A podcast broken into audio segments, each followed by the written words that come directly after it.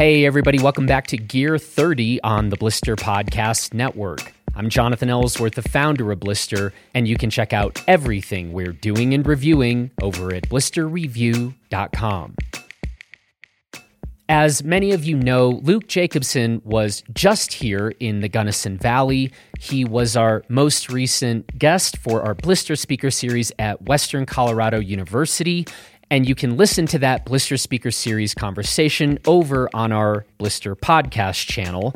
But while Luke was here, of course, we had to sit down in Blister HQ and nerd out about some very important gear details. And so, in this conversation, Luke and I talk about and go through Moment's entire Commander series. He and I get into why we still clearly need to do a better job of educating skiers. We talk about the Death Wish and the Death Wish Tour and how the Death Wish got its name. And we also get into the history of the Bibby and the Blister Pro and perhaps most importantly, Luke and I talk about some upcoming changes that are going to be happening to the Blister Pro. And with that, let's get to my conversation with Luke Jacobson. Luke Jacobson, you're here in Mount Crested Butte at Elevation Hotel in Blister headquarters. We never thought the day would come. Here it is. I wanted to come here as soon as I saw it. It's a cool spot. I've never been to CB. So stoked to be here. Well, the next time you come through, we'll have to do some skiing here because you haven't skied here either. No. So, yeah. So we have some things to work on.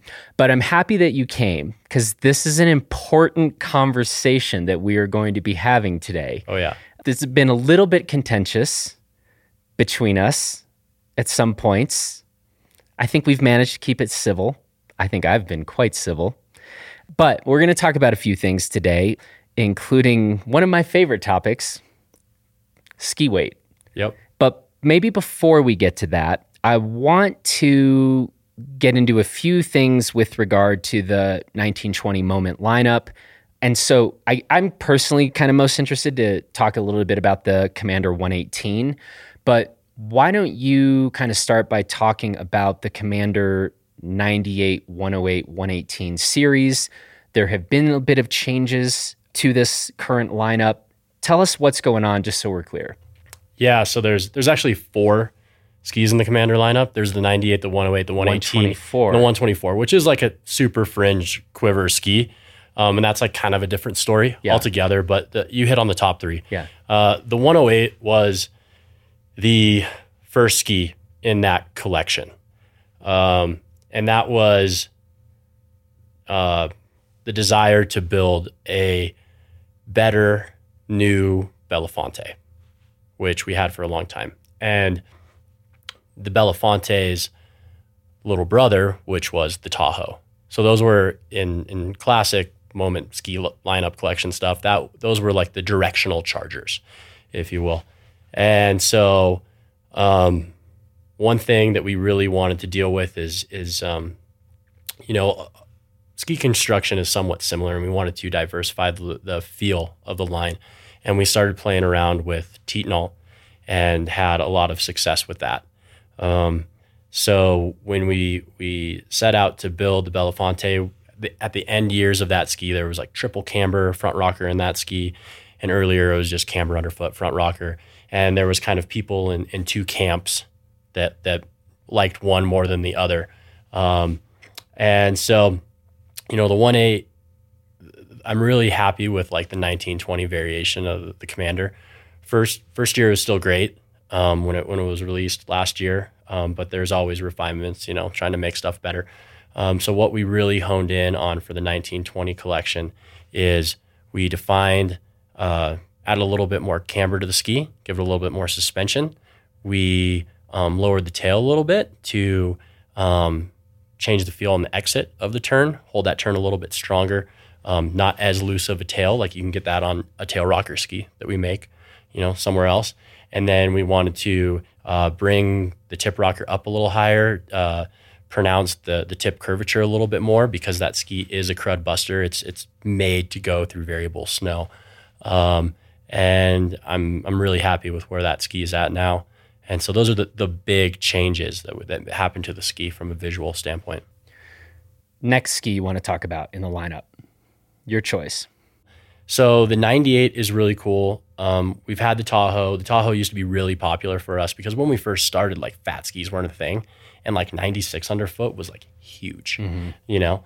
And so um, we didn't want to go that skinny again, so we made it 98. And then we realized that we were doing this thing with eights in the collection, and it kind of is a nice waist width jump.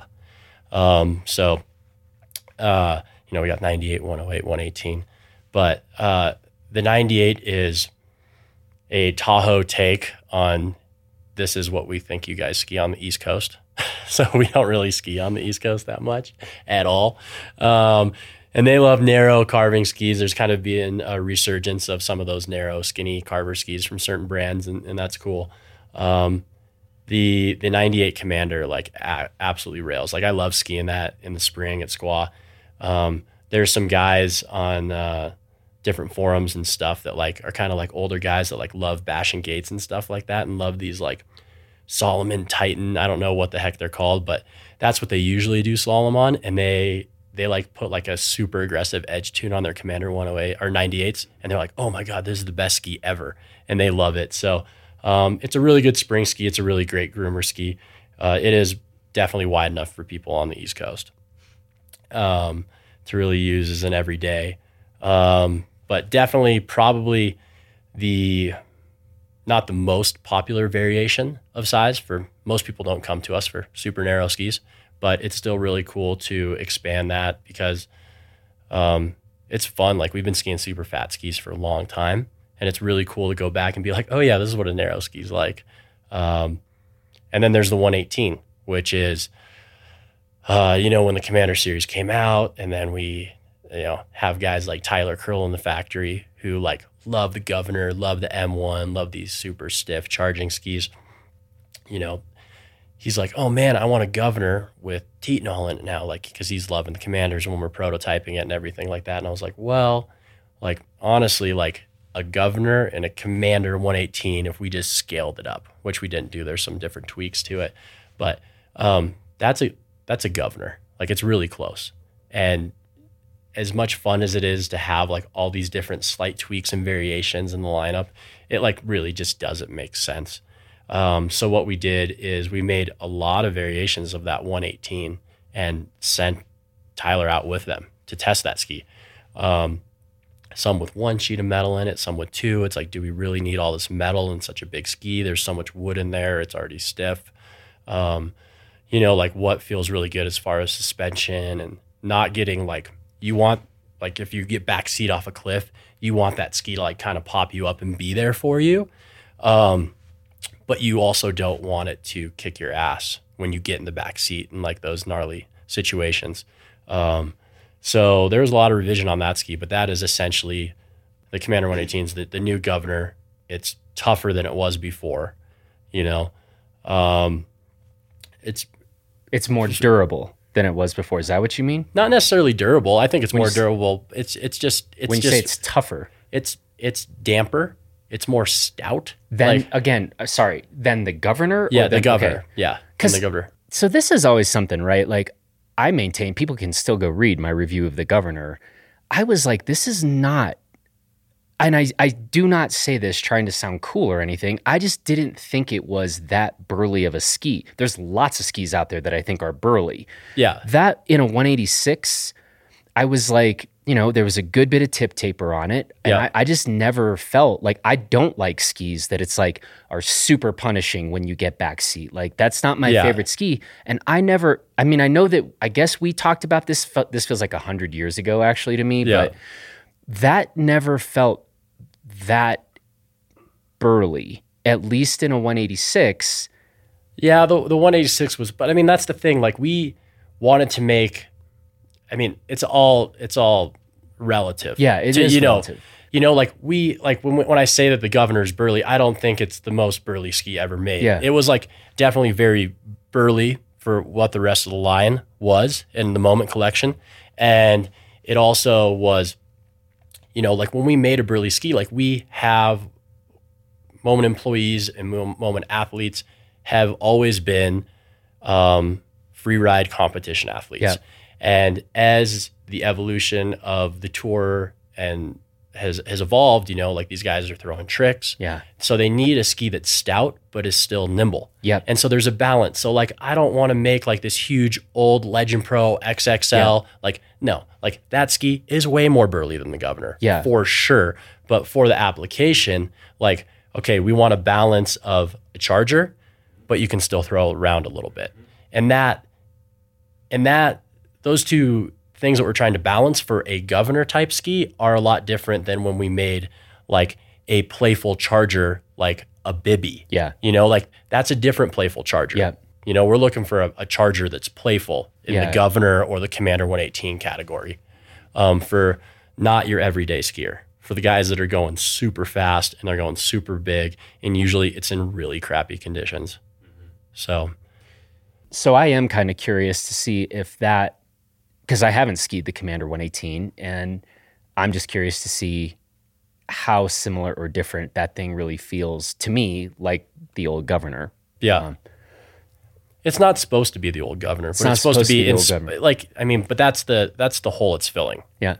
And and we think it's a better one. You know, we don't want to put something out just to replace it and say that it's new. Yeah. You know, so that's why we honestly sent Tyler out with I don't know, at least 5 different variations of that ski for sure. Like last year like and uh I think we got it pretty dialed. Talk about the Commander 124. 124 is it's in the same camber rocker mold and it just fits in the commander series for that but we have this classic ski the kami that um, greg harms who runs third edge heli is the biggest advocate for um, greg is amazing uh, badass skier um, takes all of his clients like to the most awesome locations and everyone loves him and um, he loves putting people on the Kami. And that thing is 160 in the shovel, 136 underfoot, Yeah. and 145 in the tail. Like the thing is huge. Yeah. Like it's like an ankle breaker. Like, but honestly, like it's for back in the day, like it was a really cool powder ski for like a lot of people. Um, because it was so big and all that. And so Greg had, has finally came to the realization that maybe the Kami isn't the best for South America. He's also he does Yeah. his his stuff in South America and in Alaska. And so he's like, let's make a new Kami.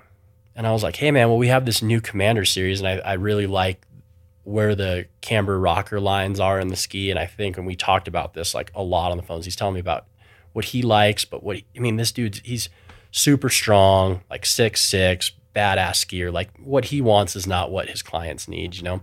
So he's telling me about his clients and like how they're either succeeding or struggling on the Kami, and and how he doesn't like certain other skis that they're bringing up. So I was like, okay, perfect.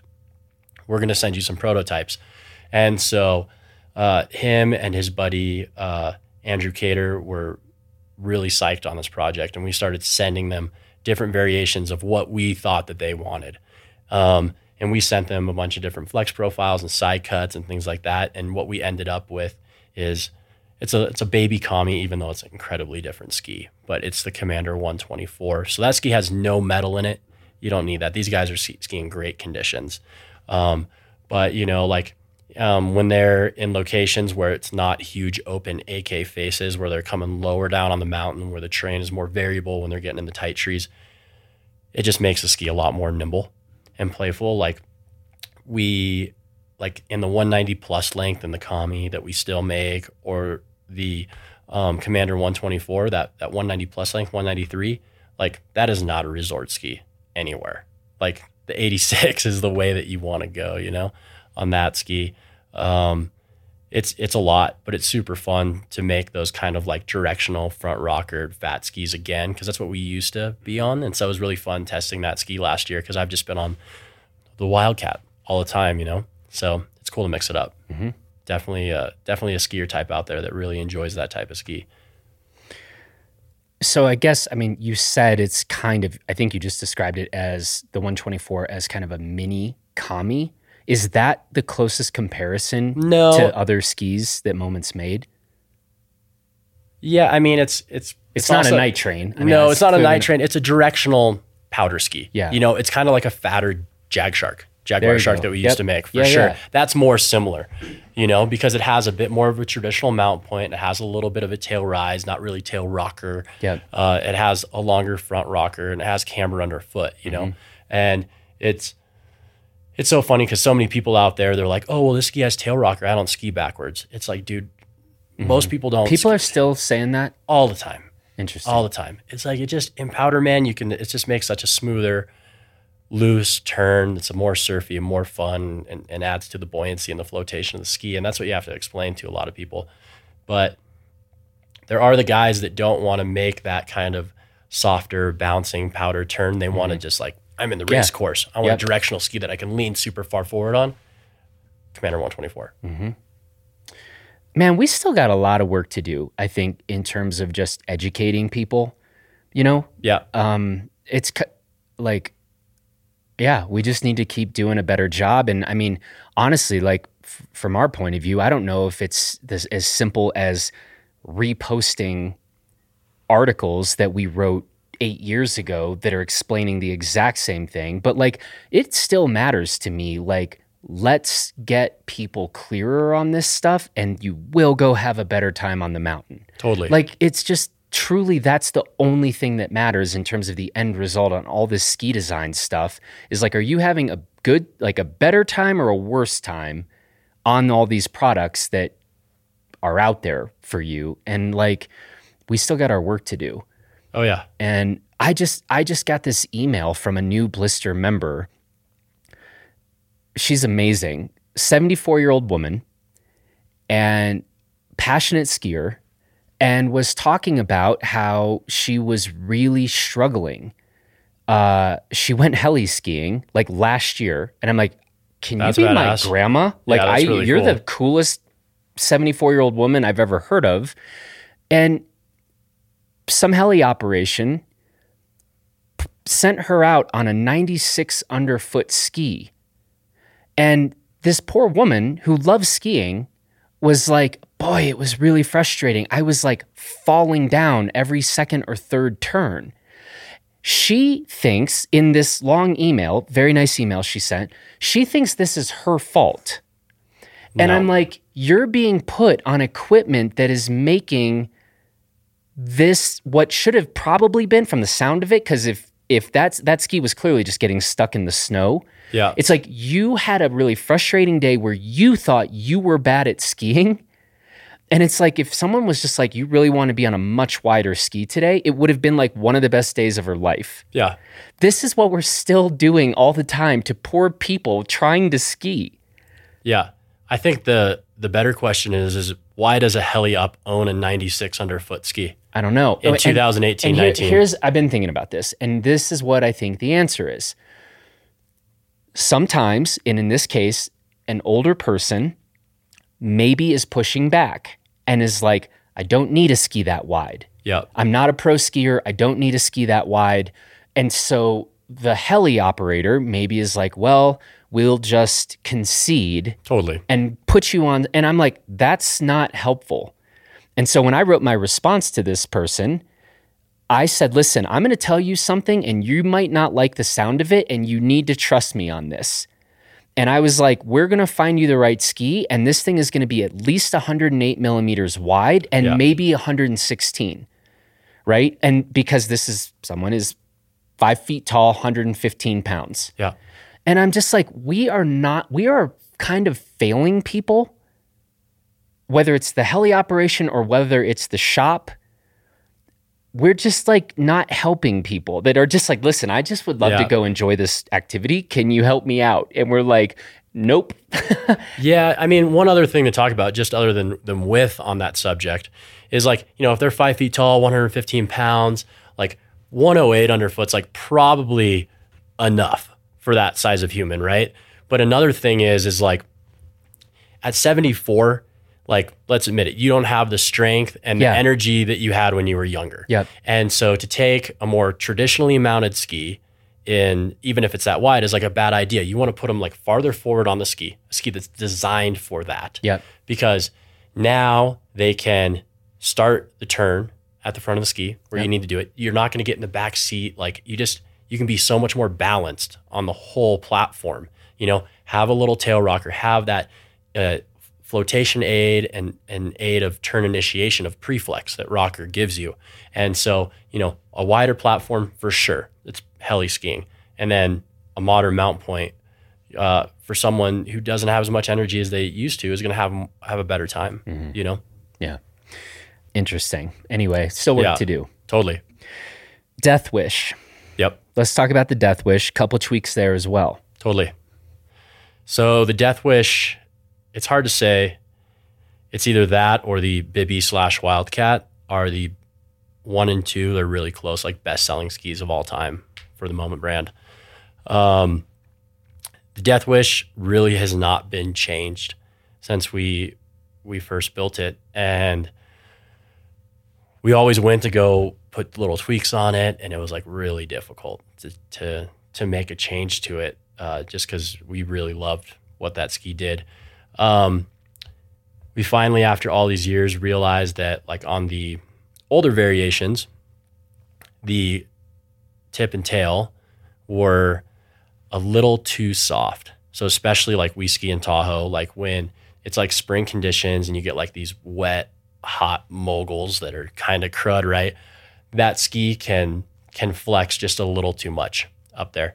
And um, also, it was a little bit inspired by um, the development of the Wildcat 108 that came out this year, or kind of special release end of last year, if you want to be specific about it.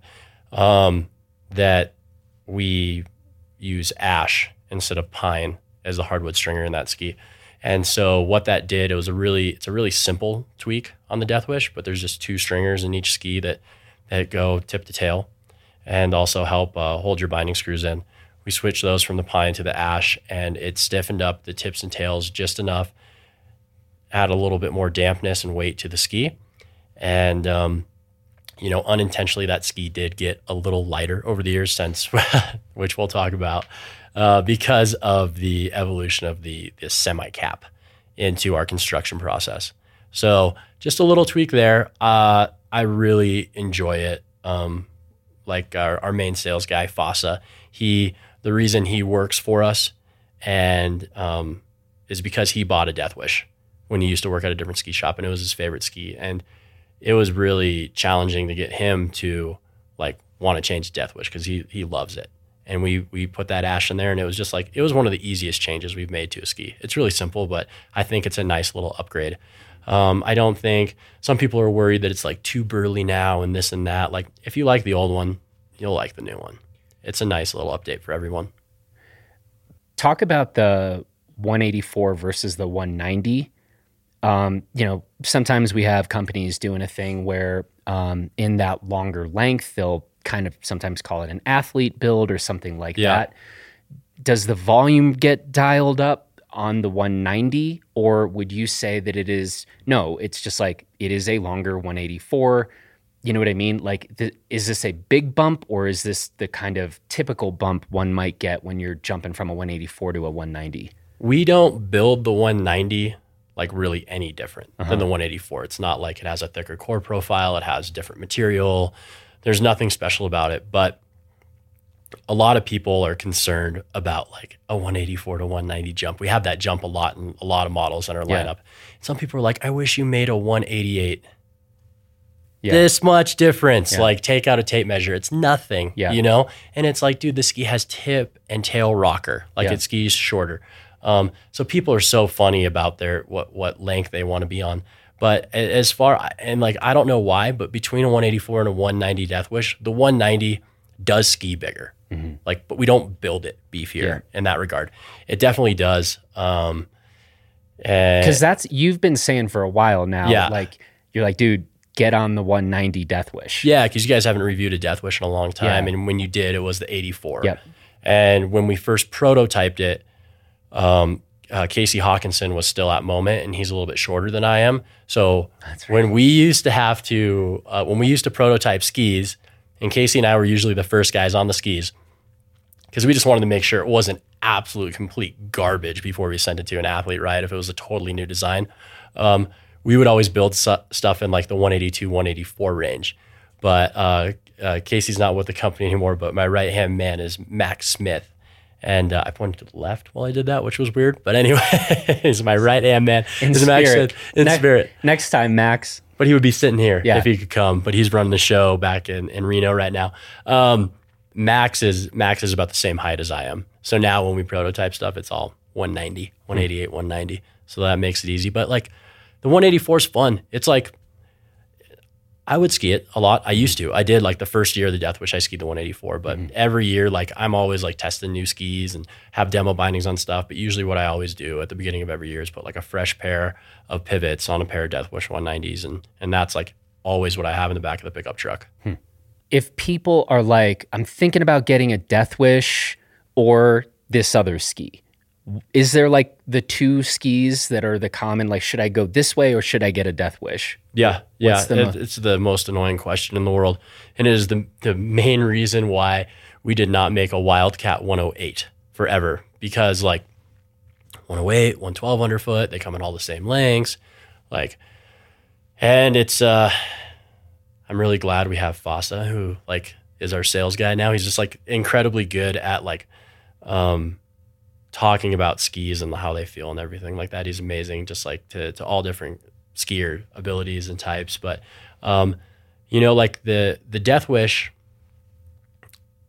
and Wildcat 108 have pretty similar core construction, but the and the Wildcat 108 is going to be a little bit more nimble just based off of width alone, and the um, even though the Death Wish is 112, we do feel like it skis more like a 108, and it really locks you in with the triple camber.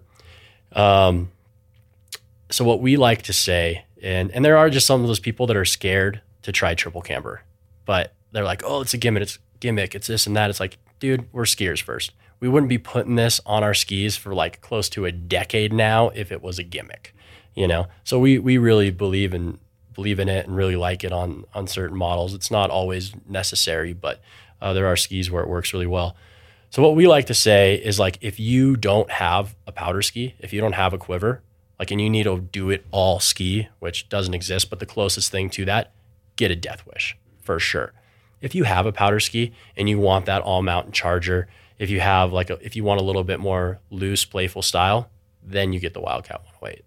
So um, it's definitely been cool to see. It's it's definitely a question that we have to a- answer like multiple times a day, every day.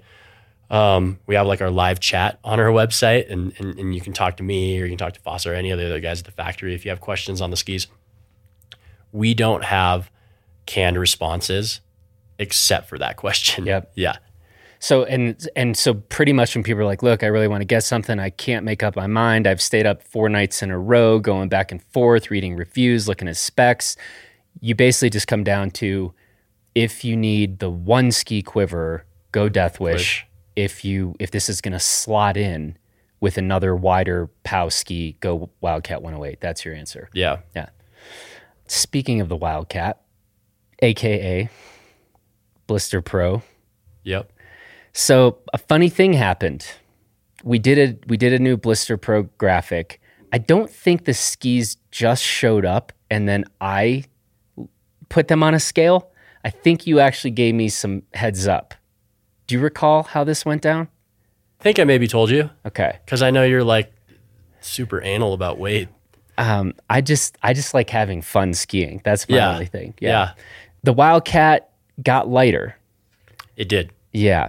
And then I may have lost it a bit, but we're still, you know, we're still here. Still friends. We're still friends.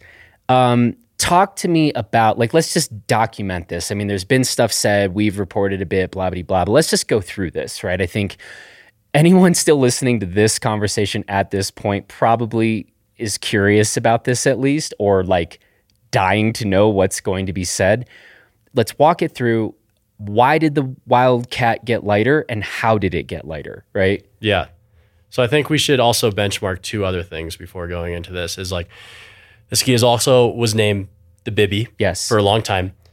The very first Bibby, certain people think they know what the very first Bibby was. most people do not. Mm-hmm. That ski was a totally different ski. It only came in a one 186. Mm-hmm. Camber underfoot, rocker at the tip and tail, or it was almost like flat underfoot. It was a totally different ski. Uh, the Bibby Bibby lineup has always been 70, 174, 184, 190. There were two years, and this is why like the Blister Pro came around is because we made the Bibby more specific, um, or POW specific, and uh, those got like longer. So there was like a 192, and it got a little wider underfoot. But like pretty much like the Bibby that most people talk about, the Blister Pro, all have the same camber and side cut and core profile and all that. But over the years and the revision of the manufacturing process, the skis did get lighter. It was never our intention to do that. So um, there was like the POW variation of the Bibby, and then you were like, "Oh man, I love the other ski so much better," and you like wouldn't shut shut up about it. So that's when the first Blister Pro came out, and so that was You're, wel- back. you're welcome. Yeah, and now it's like back to that same design almost, except for weight, which we're talking about now. So that was back be- when we only made uh, flat top construction skis. So it's still a, a sandwich laminate, and um, but at the on the top sheet, the top sheet doesn't curl over the sides at all, and that's fine. I mean, that's how race skis are made, and uh, it's still a, a great construction. It's not bad, but as the brand grows and more people get on the product, you get people that are not used to wide skis. And um, what ends up happening is they take a metal sharpened edge and whack it against a piece of plastic, and the top sheet tends to chip and peel away. And the top sheet that we're using on that ski and we were using at that time was an Isosport product, which is on like probably 95% of the skis in this room. Um, it's a good top sheet. The epoxy, the bond, everything's fine. It's just like we call them rookie marks on like old flat top skis like that. It's like you don't you- you're skiing with your feet together is all that happened. Um, but anyways, it's like at the same time, like if people are skiing like that and you pay 750 bucks for a pair of skis and you see them on the rack at the ski resort, you know, like a year later and they look beat up, like that's not cool because like skis are an investment. We know they're expensive and you know, you want your stuff looking good out there, like on the ski racks and on the chairlift and everything like that. You don't want like chips and stuff like that. Um, and and this uh, sharp metal edge is always going to win against plastic. So, um, really, as far as like the aesthetic durability of a ski, we have implemented the semi cap construction into essentially every single moment build.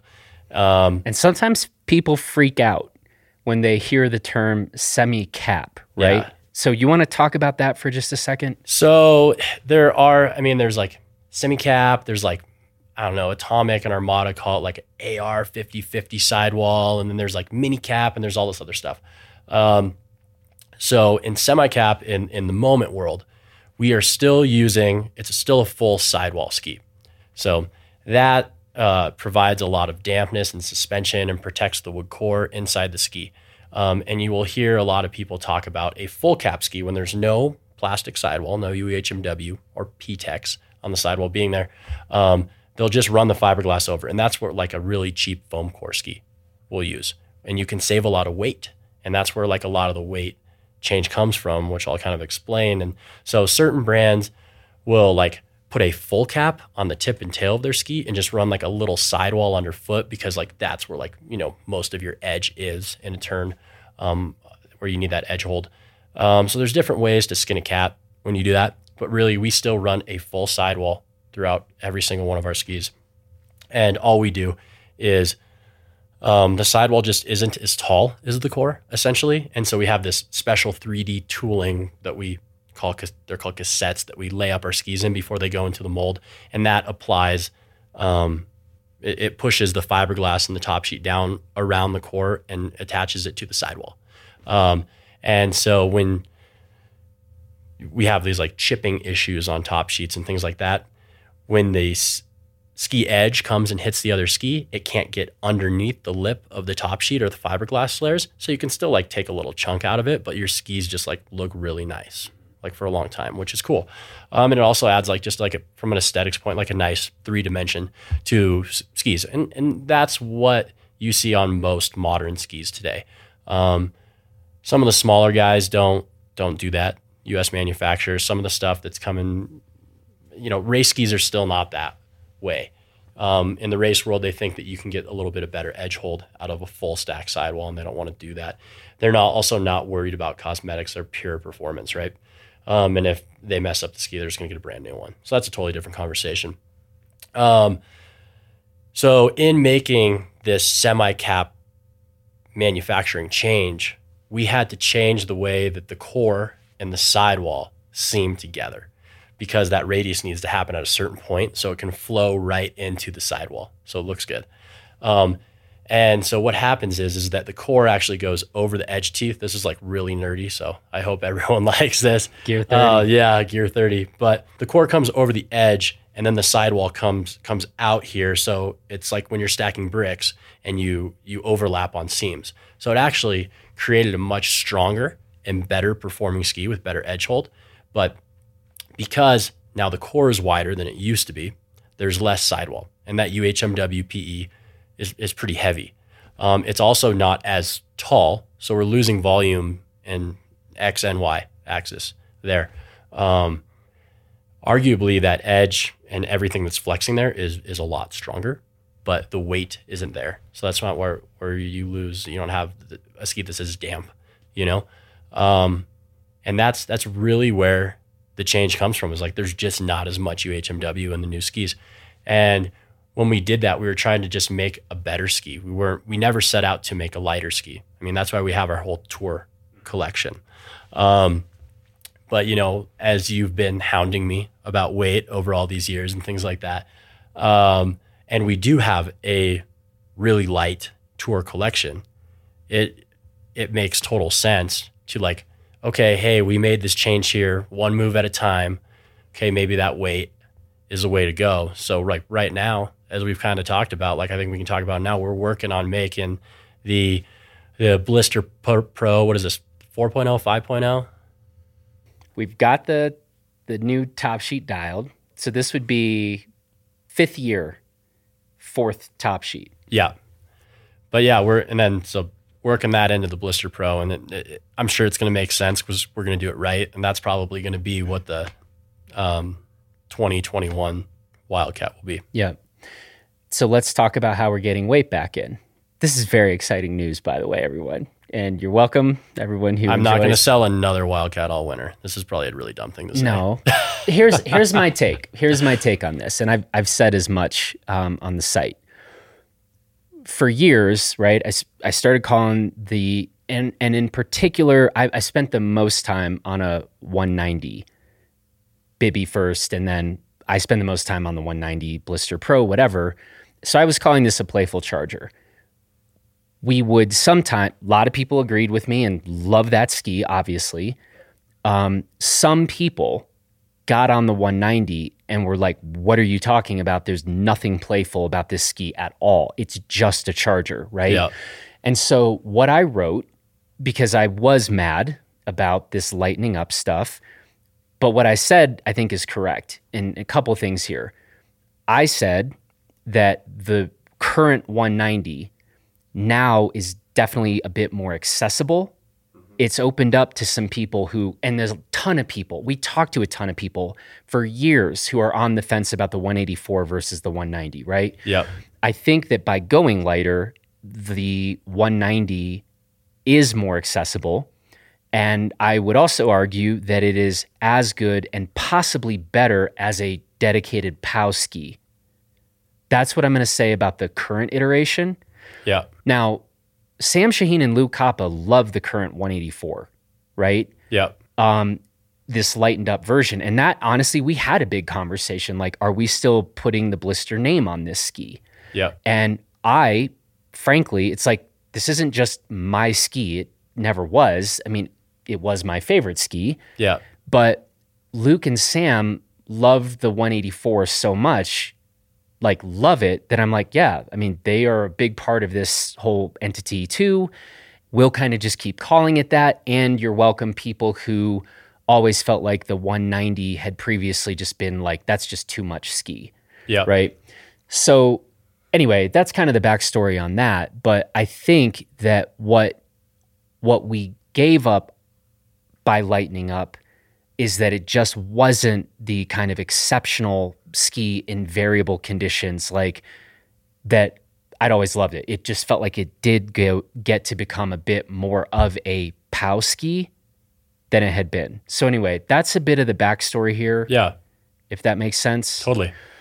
So yeah, so here we are talking about this, talking about making it heavier, and what you've been thinking through is like, so how do we add weight back into this ski and do that in a way and and like the shape is staying the same. The shape is still just unbelievable, right? I still am just a huge Yeah. advocate for that tip shape, for that tail shape, um, and the like. But how do we then add weight back into this thing in a way that, frankly, I think it's the only thing I really care about then? How do you keep the suspension? That was always like the thing that I think I would say I loved the most about that ski. Yeah. So that's the tricky part about it is because you just can't to add weight, yeah, you can make the core thicker. Yeah. But now it's going to get stiffer. Yep. So, you know, there's there's cause and reaction to all this. And I do definitely want to make the skis to the durability and quality standard of the new semi-cap design, like and the stronger And stack point and everything. And that's the drum that you have just kept banging when we do this back and forth. You're like, Yeah. this is you're like, this is a better ski. This is a more durable Construction wise, Yeah. it is. Yeah. Yep. Yeah, from what it used to be for sure. Like it's just built better now. Like we've learned a lot. We, as a bigger ski company, we have access to better materials. We have access and knowledge to build better jigs and tooling and machines that can assemble this stuff with our hands and, everything. But And yeah. then what I would always say when you would tell me this, I'd say, I don't care. Yeah, you don't and care. then you'd go back to being like, this is a better ski. And I'm like, I don't care. I mean, can we make it the same way? Yeah, but like, I can. I, I know exactly how we made that ski. Like, do I want to make it the same way? It's like not really. It's like what Jay Z says. It's like like my old shit, buy my old album. Mm-hmm. You know what I mean? it's just Yeah. like, come on. Like, if we're gonna do it, like, I want to do it with like all the other elements in the ski that are there that are they're they're definitely like better and positives, and still bring I think we can pot- potentially even make a better feel out of the ski because of the way that all the laminates come together. It's stronger, it's better. We put that more damp, more suspension feel into the ski that you, that you Yeah. really like and that a lot of the skiers really liked. Um, but it's not just like, oh, just do this. Yeah, Like- and and I'm on board with that. Yeah. So I'm I'm I'm in on this project of like that would be very messed up. Like if I were you hearing that, like I'd want to be doing kind of best practices as well. Yeah. So I'm on board with that. And so now it's just the question of like, cool, best practices when it comes to construction. We are going to make this heavier, but then what are we doing in terms of its it's the dialing in? How do we get there? Is it using different core materials, et cetera? Is it just Yeah, and that's the- crumpling up some, you know, newspaper and sticking shoving that in there to get to See, our weight? and that's just we just can't do that. We just can't like put a little notch in the core and put a piece of lead in there. And it's like, see, it's the exact number that you weighed. Like there's yes, there's weight, but it's like what materials made up that weight. Because we can just put a heavier core in it, but that core, depending on, you know, if we use ash or maple or whatever, those materials have much different characteristics than the UHMW PE. E. So yes, the weight may be the same, but like the frequencies on how those materials flex and vibrate is is very different. And so it's not just weight. Like you liked it because it was heavier and because a lot of that weight came from the sidewall. Mm-hmm. So it's there's a couple things going on. So yeah, it's weight, but you know, you, we got to think about where that weight came from. so what do you got?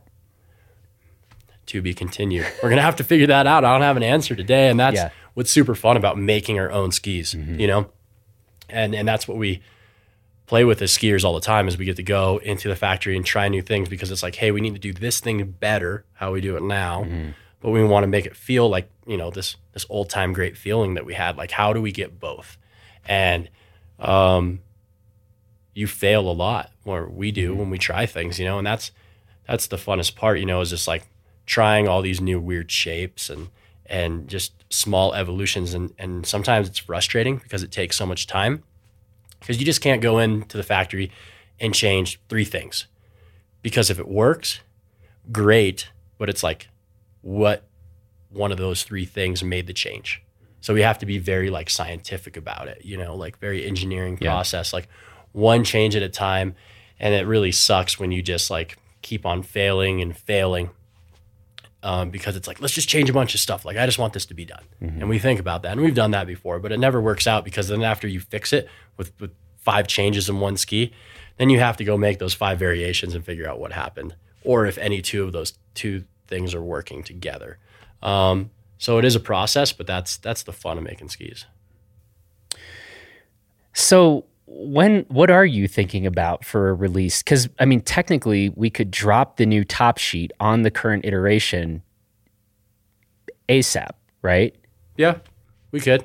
There are definitely people out there, like we like to have a lot of fun with our graphics. Yeah. And the thing is, is like if you want a boring graphic, there's tons of those out there. Like Oh, I thought uh, you were gonna call make my- fun of your stuff. Yeah. Yeah. How dare you? how dare you? Like if you want a ski that is one solid color with a brand name on it, there's like five companies that do that. Yeah. Like you can go do that. Like cool, you like yellow, you know, like that's fine. Um, but you know, we work with a lot of cool artists. Skis are a really weird canvas to work with. They're Yeah. like tall and skinny and stuff. And we like to pull inspiration from a lot of other places. And the thing is, is like whatever ski graphic we put out, there are people that absolutely love it Yeah. and there are people that hate Yeah. it. You're not going to win them all, even with a bright yellow ski. You know what I mean? There's people that are going to hate that. So, um, what's really cool on especially our popular skis is we can go and we can release different graphics on skis. You know, some some brands model themselves after making a couple skis and just putting tons of different graphics on it to kind of uh, make all the consumers happy. Because there are those customers out there that just buy skis on graphics as well, which is kind of funny. But uh, yeah, so we could release it or we could test the ski and I could send you some prototypes and you could be like, yes, this is what I have because you still have the original blisters Yep. and that's what you fell in love with. And there's a lot of people that really like that variation of the ski. So I think instead of just slapping a different graphic on the ski, I think it'd be better To wait. to, to wait Okay. and weigh it, but also flex it and ski it. because I'm actually open. I'm actually open to this one. So, like I said, Luke and Sam love the current. Yep. I think I, c- I can right now, I mean, it's probably already living on the website, but like I could right now, because this is what we do, right? It's not like this one's bad for everybody, this one's good for everybody. It's never that simple. So mm-hmm. it's like, hey, ladies and gentlemen, if you like that lighter, especially when it comes to the 190, there are Yeah. definitely going to be people who would be better off with the current lighter 190 Yeah. than what we're about to do to it. Yeah. And those people should get the 190 right now, Yeah. right? And then on the 184, I think for for lighter skiers who are especially if you're tricking that or just enjoy lighter skis, get the 184 right now. Yeah. I don't really think by the way that like the say the heavier 184, I don't think that many people are going to have this big like, "Oh, I way preferred the slightly lighter 184." I think the 190 is where you're going to get into two different camps where like I can see a lot of people saying like give me that lighter weight 190. Yeah. So to me, I don't actually really care. Um, and we got enough going on that like Yeah. I think I'm happy just saying like if you want to hold off on that until we put some time, that's fine. If you want to get that out, because I know people have been bugging you and us Yeah. about like where's the new Blister Pro graphic. Yeah. So anyway, It's fun. It's cool. Okay. So either way, we can do both. Maybe we'll like give people too many options. Like, what size do you want? What do you want? The lighter one? Do you want the heavier one? We can see. We can you know poll the audience. pull the audience. Okay, so there's that. Anything else on this note, especially when it comes, I guess, to the construction changes or differences? It's really just that that core to sidewall and step in there that has changed things like the core profile, the side cut. Everything has always been the same. Mm-hmm. You know, because we love that ski so much. If it's not broke, don't fix it. Um, yeah, exactly, Luke. We're making it better. Okay. I love Tyler. I want to go every time I talk to you. I want to have Tyler Curl in the room. He's just backup. He's like my hype man. He's got my back. yeah. Yeah, it's good to team He up. just wants to be liked. no, he just has good sense when it comes to ski design and ski weight. So Yeah. thanks, Tyler. You keep you keep being you. Tyler says we need to talk about the Death Wish tour. That's key changed this year. It's brand new. We had um, the Death Wish last year was just rebranded as the Death Wish Tour because it was prior to that it was the Underworld because we used to have God we have too many names and that's why we've cleaned everything up because it used to be so confusing because we used to have fun with these names and um, they were like in the same collection. So many of the times but the little one and the fat one would be like totally different names. So that's what we've changed. But anyways it used to be the Underworld and then it was the Death Wish Tour and that was like a 106 underfoot lightweight Death Wish. Um, and actually, the Death Wish Tour now is the exact same ski as the Death Wish, just built with a lighter core, slightly different um, composite makeup, like a little bit more carbon, a little less glass. Um, so it, it implements some lighter practices in the build um, with the same side cut camber, everything, right? And then it has a little fishtail for the skin clip. Um, and that ski actually did exist for a long time, even before the Underworld. That's what like Casey Hakansson had like always toured on because he loves the Death Wish too. So, um, and then there's people like Fossa, and like I said, it's like our best selling ski. People love the Death Wish, and like they're like, why are you making the Death Wish tour at 106? Yeah. And it was like, well, I don't know, like kind of our idea is like we still liked how it skied, but like people are like touring people are still like a couple years behind like the rest of the market. Like they're like really f- afraid of like fully rocker tour skis. Like, are these going to work in the skin track? It's like, no, we made a tour ski that doesn't work in the skin track. We didn't test that. It's like, of course they work, you know, like we test these things and they're afraid of like really fat skis and all this other stuff. So we were trying to play more into the tradi- traditional game, which we shouldn't have done. Um, now we just make it like our favorite ski, like our best selling ski that everyone loves. And that's been like really cool. Um, that's what our touring collection is. It's three skis. It's the Wildcat Tour 108, it's the Death Wish Tour, and it's the Fat Cat, the Wildcat Tour, just like the the Bibby, right? So um, instead of like trying to make like this lightweight thing and this, you know, totally different heavyweight resort ski, it's like most people are skiing the resort. They know what they want. They just want their ski lighter so they can go get a couple more laps in, and that's what we do. Um, it makes it more efficient for manufacturing because a lot of the tooling is shared. So that's like a pro for us. And then like it also allows us like a lot more time to to dial in the flex of the tour ski. Because when we make our tour skis, we just don't like put this lighter build in, right? We want it to ski downhill very well. Like it's it would be very easy for us to make the lightest touring ski on the market, but that's not the goal. Like we actually do keep quite a bit more weight in our touring skis um, than what we could, you know, design them like, just because like we do care about weight, like you, but you just want more weight. I care about a little more. Yeah, Yeah. Yeah. You care. I care a little more. you do. That's okay. You're a Is- better person than I am. Well, yeah. I mean, probably. Um, I, I don't have like full evidence of that, but I just assume it's probably true. Probably. Yeah. Anything else? New Wes Anderson movies? There isn't. There isn't Isle of. Dogs. Oh, that was good. It was good. I actually, yeah, I watched that a couple months ago for the first time, like at like way late. I, I saw it in the theater. Did you? Yeah. See, you're a better person I than I am. am. This is another point in my feather in my cap. I've always had like this big Wes Anderson hype with the Moment brand and everything like that. And like I was like, cartoon, nah, It was really good. it's really good. The one film of his that I think is perfect is actually Grand Budapest Hotel. Yeah, it's not my favorite. It's really good though. What's your favorite? Life Aquatic with Steve Zissou? Not my favorite.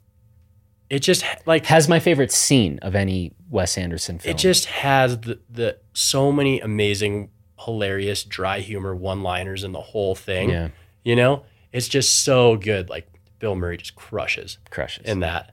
You know, and I I still like the the older stuff, just like you like the older blister. Like I, you know, uh, yeah, just like I like I, I still love all the older Wes Anderson Yeah. Wes Anderson films. Rushmore used to be my favorite, was for many years, but um, yeah, I think I think it's shifted to Royal Tenenbaums. I can't. If, that one's really good. I didn't appreciate that one enough when it first came out. that's how I was with The Life Aquatic. Yeah, Yeah. So see, we can all learn and change and evolve and become better people. There's hope for you. yeah, I know. We talked about uh, actually, what is it? Moment being evil, more evil, Make moment evil make again. moment evil again. Yeah, it's a thing. We used to have like so Max Miller, who does most of our graphics, like we have a ski called the Death Wish, right? You do. We talked about that. Have we ever talked about why it's called the Death Wish? I don't think that we've ever Yeah. Actually, maybe we did and I've forgotten. So please refresh. Okay, so um, and this has to do with Wes Anderson as well. Um, when Casey Hakansson and I were developing Triple Camber, we didn't have the name Triple Camber yet. We didn't know if it would work. We were trying to put more life into tail rockered skis. Was the original goal that started the evolution, the design tweaks, and everything that led to Triple Camber. And so we had an early variation of the ski, and it was going to be we knew the the cambers were going to be weird. Like that was starting to work in the prototype phase. And so Max Miller, he's always had like these, you know, we're talking about graphics, like these really like rock and roll metal cult graphics, and some other guys like Chris Everhart and stuff have, have done stuff like that for us as well. And anyways, like Max had been working on this graphic that was just like pretty over the top. And I was like, you know what? We're gonna make this really weird ski with what is now triple camber um, like it's probably not going to sell that well. Like it's not, it's going to be whatever, but like we want to make it because it's cool. And we were out prototyping the ski. And what was really funny is, is that the ski code name, because we didn't have a name for it yet, was called Ned. That's right. Yeah. The character from Life Aquatic. Yes. And like the first, like the CAD files, like the original CAD files are called Ned 184 the original mold that's in the factory says Ned 184 on it. It was like super dumb. But um, we were out testing the ski. It was early season at Boreal in Tahoe. And also like a couple days before Max had showed us the graphic. And he sent me the the the graphic and it was titled deathwish.psd, which is a Photoshop art file. And I'm like, Snoopy, that's his nickname. I'm like, we're not calling this ski the Death Wish, dude. That is like the worst idea ever. And he's like, but look at it, it's so metal. It's like whatever. And we just re-released the graphic, by the yes. way, the original one, because yeah. people love it. And like we had so many like pretty hardcore graphics back then. But anyways, we're we're out skiing it at Boreal, this little mountain. Like they're blowing snow, early season. Um, and we kept on going faster and faster on the Death Wish because we were concerned about how the, yes. the multi cambers would do at speed. Yeah. And um, because like the first variation of this, like the micro cambers were huge. And when you started going, it felt like you were on like rollers. It was like really goofy. Um, and actually smoothed out with speed. But anyway, so we're bombing maybe, I don't know, less than 10 runs that day on this quick one little lift at Boreal. And there was this patch where all these snow guns were spraying right down on it. And what we would do is we would go fast and you just kind of like ollie before, right, and gap this because the snow was like super sticky. It was like warm in Tahoe, like probably shouldn't have been blowing snow. Um, and we'd hop over it and keep on skiing away because if you just hit it, you go forward, right? And so Casey is going faster than ever. And actually, I'm in front of him because I hit this snow and I end up tomahawking. And I remember I'm sliding backwards, looking uphill. Like I was fine. And then I see Casey coming down and he doesn't try to like ollie and jump over this either. And his he hits the soft snow and it was so wet and sticky that his feet just went out. And then he just rotated and his head hit. And he didn't like tomahawk like I did. And we were wearing helmets and everything like that. And I kind of got the wind knocked out of me and I was laughing and I thought, you know, in retrospect, he didn't move. Like he just stopped and we were going fast. And but like Casey's one of the toughest dudes I know as well. Like I've seen him get hurt and all this other stuff, and he's just like, okay, let's go. We'll go get stitches, whatever, no big deal. But I walk up there and I was like laughing. I thought it was funny. I, I fell. I was okay. And I was like, dude, are you okay? And he's just like holding his head and he's like, call 911. And I was like, oh my God. Like, did he break his neck? Like, this is like at Boreal, first day of the year, testing the ski is so bad. Like, I've never heard like Casey really ask for help on anything.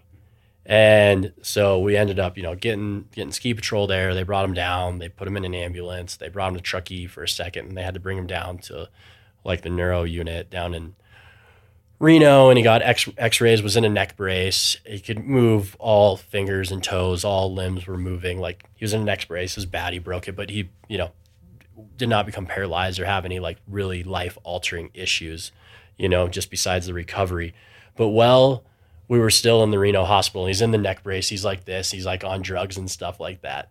And right when we found out that he was going to be okay, I was like, you know, Casey, got to call that ski the death wish now, right? And he started laughing and it hurt so bad. and like, that was just it. It was just like a funny conversation piece. And we're like, we're going to call it the death wish. And we still didn't think that the ski was going to be so successful. Yeah. And, you know, and it was really tragic as well. Like over the next couple of years in skiing, we lost so many good people to avalanches and things like that. We're not promoting death. We're not doing that. It was just kind of like a funny thing that happened. And, you know, the, with with Casey getting hurt and Max calling it that. And you know, like the way I look at it is like sometimes like older people look at like the free ride skiing generation as like skiing down a hill and jumping off a huge cliff like what Tyler Curl does and doing a backflip or a three off of it and they're like, "Oh, you know, you got a death wish, son." Mm-hmm. And it's like that's just like our skiing type. Like that free ride scene is like in that kind of like mentality that outsiders looking in on, like they kind of think that we have a death wish because we're free ride skiers, mm-hmm. right? People say that about race car drivers or lots of different sports, right? And so that's where it comes from. And it's kind of a funny, funny story. kind of. A, I like that the last line was and kind of a funny story. It's kind of funny. Casey in a neck yeah. brace and yeah. He's okay. He's all right. He's yeah. fine. He's fine. I think we go out on that. Yeah. Well, hey, good having you here. Yeah. Thanks for having me. It's uh, rad. Yeah. Um, and we've got some stuff to be working on and figuring out. Yeah. And uh, yeah, we left a lot of teasers, I guess, in this episode. That's so good. We'll see where we'll see how that gets all sorted out and how many frantic emails you receive or we receive. A lot. A lot, probably. Yeah. So that's good. I like it when we get to wrap a good conversation, and I think I made your life a little more difficult. So it's yeah. kind of like you always it, do. Nailed it yeah. twice. So anyway, um, this is fun. Thank you, and uh, come see us again when there's a bit more snow on the ground. For sure. Okay, man. That's it for this edition of Gear 30. Thanks to Luke Jacobson for the conversation. Thanks to Luke Alley for producing this episode. And thanks to you for listening. And if you are enjoying these episodes, we hope that you will tell your friends about the show and maybe even leave us a nice little rating or review in iTunes. We don't ask for much. And I mean, come on here. I'm getting weight put back in the Blister Pro, leaving us a little rating or review. Fair trade, no? Come on. Anyway, please take good care out there, and we will talk to you again next week.